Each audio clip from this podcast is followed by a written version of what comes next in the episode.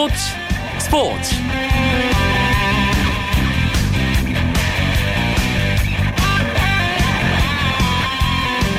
안녕하십니까 스포츠 스포츠의 아나운서 오승원입니다. 아, 오늘과 내일 이광용 아나운서가 잠시 자리를 비웠는데요. 그 자리 제가 대신 채워드리겠습니다.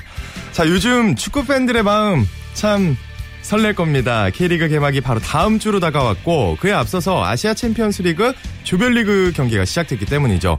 자, 또 유럽에서도 챔피언스 리그 16강 경기가 한창 열기를 더해가고 있는데요. 각 나라를 대표하는 최고 축구 클럽들 간의 경기이기 때문에 더 기대를 모으는 거겠죠. 자, 목요일의 해외 축구 시간 이번 주 유럽 챔피언스 리그 16강 경기 리뷰해드리고요. 박찬하 해설위원과 함께하겠습니다. 또 정현숙 기자의 스포츠 다이어리에서는 동계체전 소식 전해드립니다. 먼저 오늘 들어온 주요 스포츠 소식 전하면서 목요일 밤의 스포츠 스포츠 시작합니다.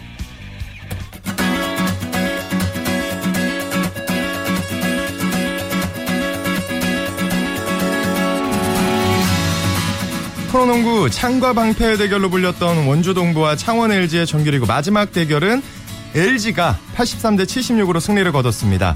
제퍼슨이 30득점 11리바운드, 김종규 선수도 덩크슛 2개를 포함해 24득점 10리바운드 4어시스트로 활약하면서 팀 승리를 이끌었습니다. 동부의 리처드스는 양팀 최다 득점인 30득점을 기록했지만 팀의 패배로 빛이 바랬습니다. 4연승을 달린 LG는 공동 4위로 복귀했고 동부는 홈 9연승이 끊기며 정규리그 선두 자리에 오를 기회를 아쉽게 놓쳤습니다. 또 전주 KCC와 인천 전자랜드의 경기는 KCC가 접전 끝에 추승균 감독 대행에게 첫 승을 선물했습니다. 또 통산 정규리그 500승도 달성했는데요. 반대로 전자랜드는 6강 플레이오프 진출을 확정지지 못했습니다. 여자 프로농구에서는 하나 외환이 우리은행에게 65대 59로 승리하며 정규리그 1위 우리은행을 상대로 올 시즌 첫 승을 거뒀습니다. 프로배구는 두 경기가 있었습니다. 한국전력과 대한항공의 경기에서는 한국전력이 세트스코 3대1로 승리를 거뒀는데요. 먼저 두 세트를 따낸 한국전력은 선수들의 집중력이 흐트러지며 3세트를 내줬는데요. 4세트에서 주리치의 활약으로 경기를 매줘졌습니다. 또 여자 경기에서는 현대건설이 흥국생명을 세트스코어 3대1로 꺾고 포스트 시즌 진출을 확정했습니다. 오늘 승리로 승점 50점 고지를 밟은 2위 현대건설은 4위 흥국생명과의 격차를 14점으로 벌렸는데요. 흥국생명은 남은 4경기에서 모두 승리를 해도 현대건설을 따라잡을 수 없게 됐습니다. 미국 LPGA 투어에 첫 도전하는 김효주 선수의 데뷔전 첫날 경기는 아쉬움으로 기록될 것 같습니다. 태국 시암 컨트리 클럽 파타야 올드코스에서 열린 LPGA 투어 혼다 타일랜드 첫날 1라운드에서 김효주 선수는 이글 1개와 버디 2개, 보기 4개로 이븐파 72타의 성적으로 출전 선수 70명 가운데 공동 41위로 1라운드를 마쳤습니다. 경기를 마친 뒤 김효주 선수는 오늘 전체적으로 집중도 잘 되지 않았는데 샷 감각을 보완해 남은 라운드에 대비하겠다라고 말했는데요. 현재 대만의 청야니 선수와 세계 랭킹 3위 스테이시 루이스 그리고 브리트니 랭 선수가 6언더파 66타로 공동 선두를 이루고 있습니다. 2022년 카타르 월드컵의 11월 겨울 개최안이 추진 중인 가운데 유럽 축구 리그들이 손해배상을 요구하고 나섰습니다. 라인하르트 라우발 독일 축구협회 회장은 AFP 통신과 인터뷰에서 피파의 배상을 촉구하면서 다른 유럽 리그들과 공동으로 대처하겠다는 계획을 밝혔는데요. 추춘제로 열리는 유럽 프로리그 특성상 겨울 월드컵이 열리게 되면 핵심 선수들이 대표팀에 차출돼 운영에 차질을 빚을 수가 있기 때문입니다. 하지만 피파는 배상 요구를 일축했습니다. 유럽과 달리 아프리카는 피파의 방침에 순응하는 모습인데요. 아프리카 축구연맹은 2023년 1월에 열릴 예정이던 아프리카 네이션스컵을 카타르 월드컵 일정을 고려해서 6월로 옮기는 방안을 검토하고 있다고 밝혔습니다.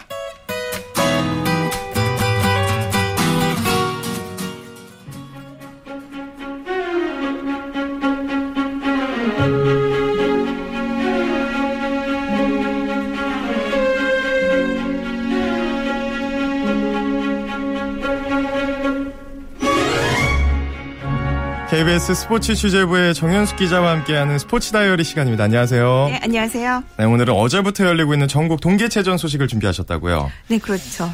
네, 먼저 어, 스피드 스케이팅 경기 쇼트트랙에서 스피드 스케이팅으로 전향한 박승희 선수가 첫 정상에 올랐다고요? 네네.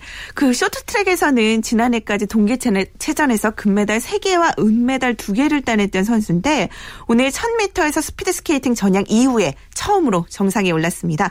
1분 20초 14였는데 이 1000m에서 이 선수가 유독 강한 모습을 보여주고 있거든요. 지난해 10월에 전향한 이후에 국가대표 선발 그리고 동계체전 우승까지 무서운 상승세가 진행 중입니다.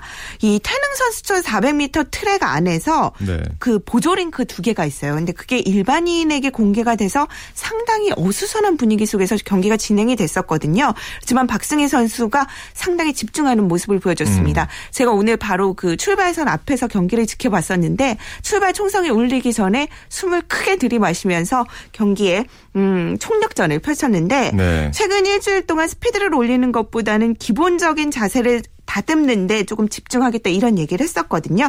일단 계획한 만큼 뭐 기록이 나와서 좋다 이런 만족감을 드러냈습니다. 전향한 지 얼마 안 됐는데 이렇게 성적을 내는 거 보면 정말 대단한 것 같아요. 또 이승훈 선수 남자 경기에서 대회 기록을 세웠다면서요. 네, 5000m에서 6분 31초 77의 기록으로 1위를 차지했는데 지난해에 이어서 2년 연속으로 동계 최전 기록을 경신했습니다. 이 대회 기록이기도 하지만 태능 국제 스케이트장 링크 신기록이 이기도 하거든요. 네. 이 태릉 국제 스케이트장에서 무수히 많은 경기가 펼쳐졌는데 이승훈 선수가 역대 가장 빠른 기록을 낸 셈입니다. 음. 이승훈 선수가 참 정말로 대단한 것이 사실 올림픽이 끝난 이후에는 뭔가 좀 의미를 찾기가 힘들잖아요. 네. 이제는 뭐 어, 좋은 컨디션을 이어가는 몸 관리하기도 쉽지 않은 상황인데 실제로 모태범 선수와 이상화 선수는 올 시즌 조금 부진한 모습을 보이고 있거든요. 반면에 이승훈 선수는 홀로 꿋꿋하게 계속해서 좋은 기록을 내면서 음. 한국 스피드 스케이팅을 이끌어가고 있습니다. 이 이승훈 선수 정말로 예의 바른 선수거든요. 이제 내일 모레 세계 올라운드 선수권을 위해서 캐나다 캘거리로 출국한다고 하는데 이번 시즌 조금 좋은 모습으로 잘 마무리했으면 좋겠습니다. 왠지 이승훈 선수에 대한 애정이 좀 팍팍 느껴지는데 잘생겨서 네. 좋아하시는 거 아니에요? 아 그것도 있고요. 네. 오늘 점심도 같이 먹었거든요. 아. 이승훈 선수. 물론 이승훈 선수가 안 하지만 네. 어쨌든 상당히 이 모든 면에서 금메달 리스트가 그렇게 예의 바르기 쉽지 않거든요. 네. 그렇지만 언제나 성실한 자세로 훈련에 임하고 있기 때문에 모든 기자들이 좋아할 수밖에 없는 선수입니다. 네, 제가 한 번 더 대탈하게 되면 나중에 고백할 시간. 전화 연결 찬스 나오나요? 네, 네. 네 나와야죠. 네, 또 쇼트트랙 월드컵에서 6연속 금메달의 주인공이죠. 우리 신다운 선수도 남자 1500m 금메달을 차지했더라고요. 네, 뭐 쇼트트랙, 양궁 이런 종목은 해외에서 월드컵이나 세계 선수권을 하는 것보다 국내 대회에서 우승하기가 더 힘든 종목이에요. 그만큼 네. 국내 저변이 넓은데 1500m 우승은 신다운 선수가 이제 한국 쇼트트랙에서 가장 컨디션이 좋은 선수라는 것을 어떻게 보면 음. 증명해 줬다 이렇게 볼 수 있겠습니다. 이 선수가 잘 나가는 데는 최근에 이유가 있는데 정말로 성실한 선수라고 하거든요.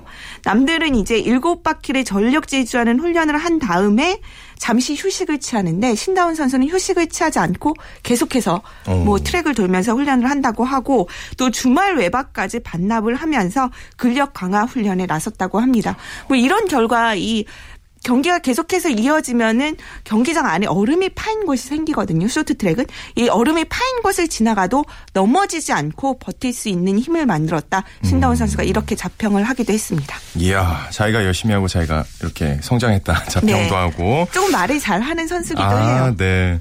근데 또 이 선수 관심을 모은 선수들 또 불참을 했어요. 특히 이상화 선수 피로 누적과 부상으로 올 시즌 남은 대회를 출전하지 않는다고요. 네, 사실 조금은 이상화 선수가 걱정이 되는 부분이 있는데 한국 빙상을 이 선수가 이끌어줘야지 평창까지 조금은 좋은 성적이 날 수 있거든요. 그렇지만 최근에 잇따른 부진을 보이면서 동계체전은 물론 월드컵 파이널까지 불참을 선언을 했습니다.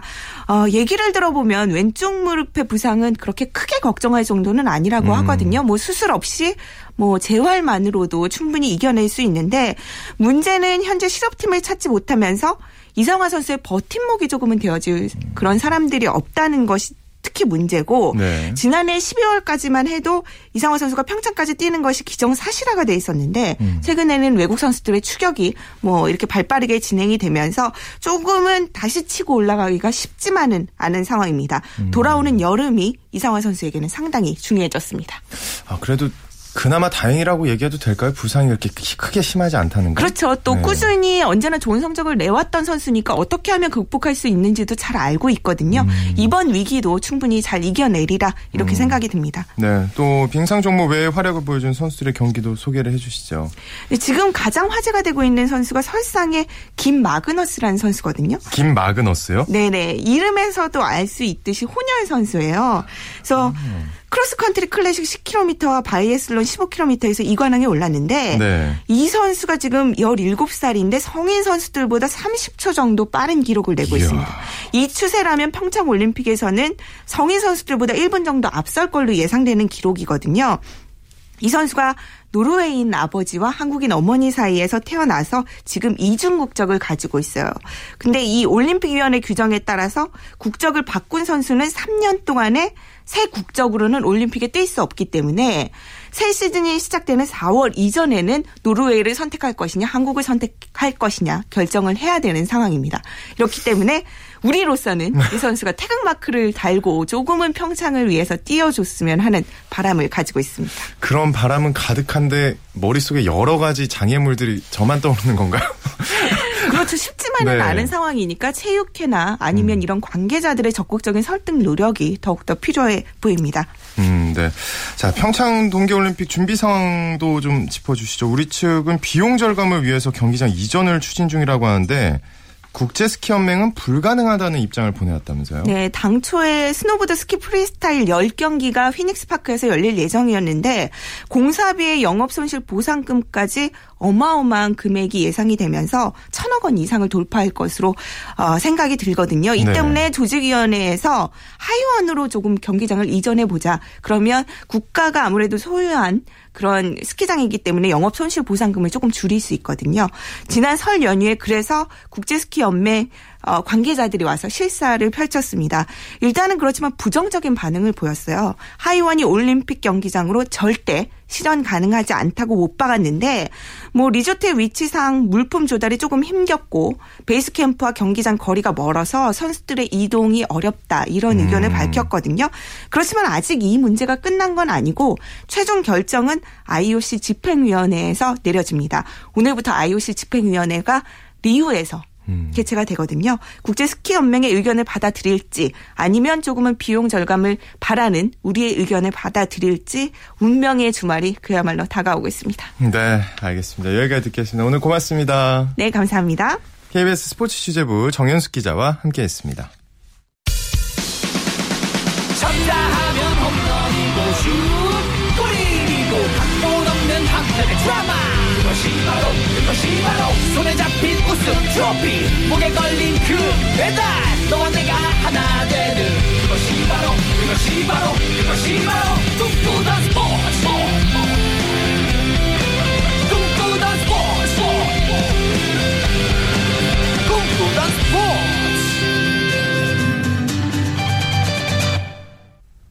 목요일 밤 스포츠 스포츠 해외 축구 이야기로 이어집니다. 오늘도 목요일의 남자 박찬하 KBS 축구 해설위원과 함께합니다. 안녕하세요. 네, 안녕하세요.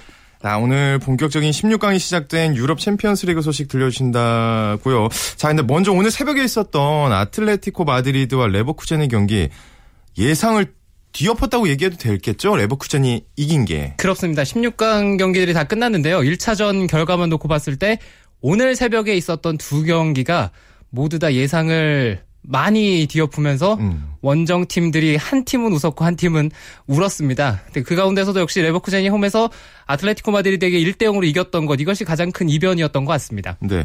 손흥민 선수가 풀타임을 뛰긴 뛰었는데 제대로 공격은 못한 것 같아요. 그죠? 네, 아무래도 90분 동안 경기를 새벽 잠 이렇게 네. 어, 깨워가면서 보셨던 분들은 약간 실망하셨을 수도 있을 것 같아요. 네. 제가 약간 그렇지만 한편으로는 지금 레버쿠젠 공격진들의 가장 큰 문제점 중에 하나가 이타적인 선수가 단 한 명도 없다는 데 있거든요. 근데 손흥민 선수는 오늘 새벽만큼은 많이 이타적으로 특히 공격적으로 많이 올라가질 않고요. 미드필더 지역에서 좀 라인을 맞추고 그리고 상대의 역습을 앞쪽에서 차단하는 그런 역할들을 많이 해줬습니다. 그리고 벨라라비 역시 오늘은 다른 날들과 많이 달랐습니다. 그것이 어떻게 보면 레버쿠젠이 오늘 아틀레티코 마드리드를 잡을 수 있었던 가장 큰 이유가 아니었나 생각됩니다. 사실 그 벨라라비가 이기적인 선수의 중심에 있던 선수였잖아요. 자, 근데 손흥민 선수가 아 그럼 전략적인 선택이었다 이렇게 보시는 건가요, 위원님? 네, 뭐 개인적으로는 그렇게 보고 싶고요. 그리고 레버쿠젠이 이날 가장 중점적으로 둔 것이 공격에서의 어떤 마무리도 있습니다만 수비 라인의 안정 그리고 미드필더 지역에서의 압박이었거든요. 그러니까 공격에서 압박으로 전환되는 속도가 얼마나 빨랐느냐 그리고 그것을 얼마나 적극적으로 해줬느냐가 아, 가장 큰 포인트였는데 그런 부분을 놓고 봤을 때는 그것은 기록적으로 드러나지 않는 경기 영향력이거든요. 그런 부분에서는 손흥민 선수가 나쁘지 않았다고 봅니다. 사실 지금 딱 위원님이 말씀하신 그런 플레이 스타일은 아틀레티코 마드리드가 하던 플레이잖아요. 네, 그렇죠. 그러니까 오늘 뭐 한편으로는 그 표현이 딱 맞는 것 같아요. 자신들이 잘하던 것을 그대로 당했다 어, 표현할 수가 있는데 근데 저는 여기서도 약간의 다른 포인트가 있었던 것은 오늘 레버쿠젠 선수들의 90분 동안 뛰었던 경기력은 압박도 훌륭했고 압박의 강도가 90분 동안 유지되면서 체력적인 유지도 좋았는데요. 어떤 면에서는 이 팀이 전혀 상대로 하여금 예상치 못하게 하는 플레이들이 많았어요. 그러니까 뭐 흔히 이렇게 표현을 하면은 맞을 것 같은 것이 도로 위에 자동차가 달릴 때 길 위에서 차선 사이로 달리잖아요. 네, 근데 네, 오늘 새벽에 있었던 레버쿠젠은 흡사 차선을 지키지 않고 마구 달리는 혹은 고속도로에서 네. 갓길을 넘나들면서 혹은 역주행하는 그러니까 쉽게 말씀을 드리면 상대방이 수비를 하는 데 있어서 아 전혀 이 팀이 어떻게 공격을 할지 예상을 못하겠다. 그럴 정도로 좀 둔탁하지만 창의적이고 어떤 트래블 메이커적인 그런 요소들을 오늘 많이 가미를 했습니다. 음, 뭐, 워낙 게임이 치열했던 만큼, 뭐, 선수들 간의 접촉도 많았는데, 특히 우리 손흥민 선수와 토레스 선수 신경전도 있었어요. 경기가 많이 치열했어요. 오히려 네네. 아틀레티코 마드리드의 거친 플레이를 레버쿠젠 선수들이 좀 조심해야 된다 이런 예상이 있었는데 이 역시도 정반대였습니다. 그러니까요. 네, 레버쿠젠 선수들이 굉장히 거칠게 상대들의 신경을 자극하는 모습이 있었고요. 그 손흥민 선수를 토레스가 밀었던 과정도 그 이전의 선수들의 몸싸움이 좀 벌어지고 그리고 벨라랍이랑 손 토레스가 붙었거든요. 그러니까 손흥민이 토레스를 좀 말리느라고 이렇게 안았는데 토레스가 뭐 계속 신경이 좀 바짝 곤두 서 있던 상태니까 손흥민 선수가 계속 안고 있었던 동작 자체에 좀 화가 났나 봐요. 그래서 손흥민 선수를 밀고 손흥민 역시도 심판에게 또 어필을 하는 장면이 있었습니다. 네. 자, 일단 첫 번째 이변 얘기했고, 두 번째 이변은 아스날과 모나코의 경기였는데, 경기 초반에는 아스날이 주도했는데 골문이 열리지 않았습니다. 네, 역시 챔피언스리그 180분 경기라서 첫 번째 치러지는 홈 경기를 어떻게 가져가느냐 이것이 전략에 있어서는 굉장히 중요하거든요.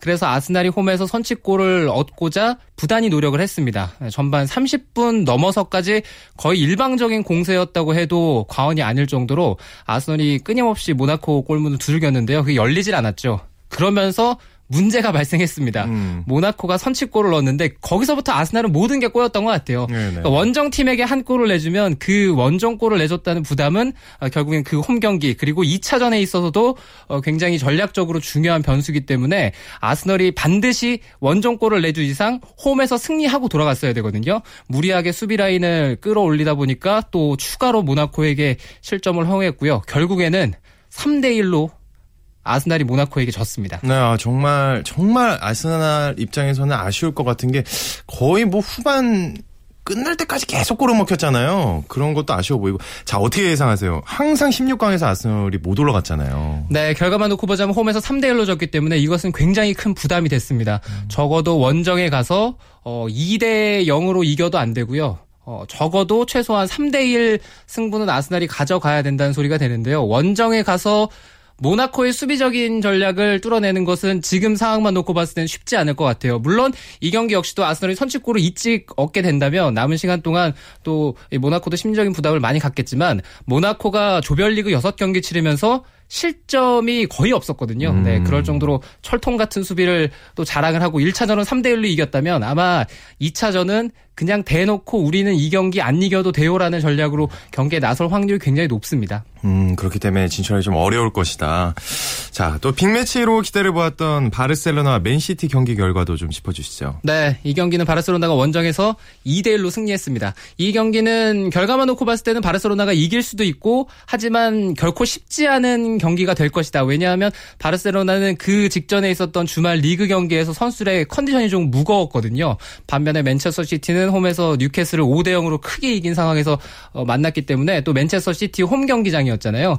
그래서 그래도 맨시티가 최근에 바르셀로나를 만난 것 중에는 가장 잘하지 않겠는가 이런 예상이 아, 있었는데 네네. 막상 또 뚜껑을 열고 보니까 두 팀이 역시 가지고 있는 기술, 재능, 뭐 선수들의 구성, 전략, 전술 모든 면에서 바르셀로나가 앞서는 모습이었습니다. 음, 그럼 맨시티를 어떻게 보면 가장 많이 상대했다고도 할 수 있는 수아레스 선수가 수훈 선수가 되는데 또 안타까운 건 메시가 또 실축을 했습니다. 네, 메시가 최근에 페널티킥 적중률이 좀 많이 떨어져요. 네. 리오넬 메시 선수가 정말 축구에 관한 것 모든 것을 가졌거든요. 심지어 메시가 헤딩도 곧잘 하는 선수예요. 그런데 최근에 보면은 페널티킥 성공률이 낮고요. 기록으로 보면은 최근 10번의 페널티킥 중에서 5번을 실축했다고 합니다. 음, 수아레즈는 아주 활약을 해 줬고요. 두 골이나 넣어 줬죠.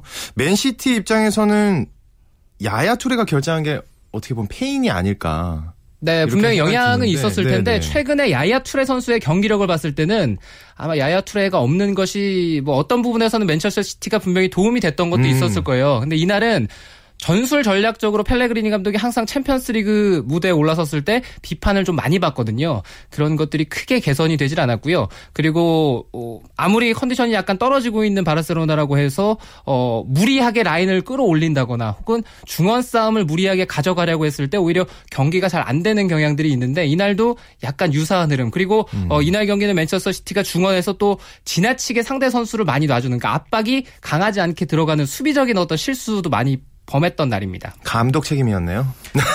그렇게 네, 딱 달라 네, 단정 짓기에는 네. 그렇지만, 네.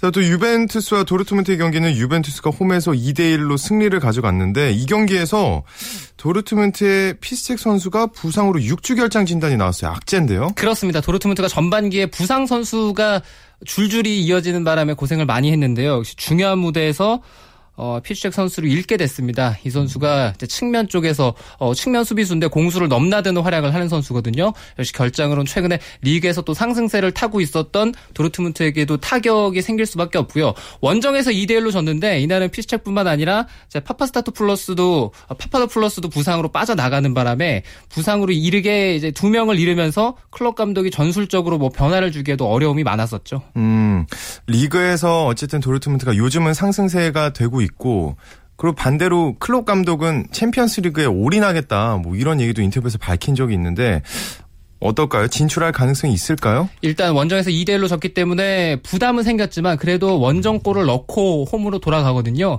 2차전 경기를 치러봐야 될 것 같습니다. 네. 해외 축구 이야기 박찬아 KBS 축구 해설위원과 함께했습니다. 오늘 고맙습니다. 감사합니다.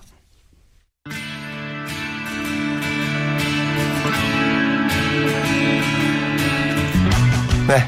내일은 더욱 재미있는 국내 축구 이야기 준비해서 찾아오겠습니다. 지금까지 아나운서 오승원이었습니다. 스포츠 스포츠.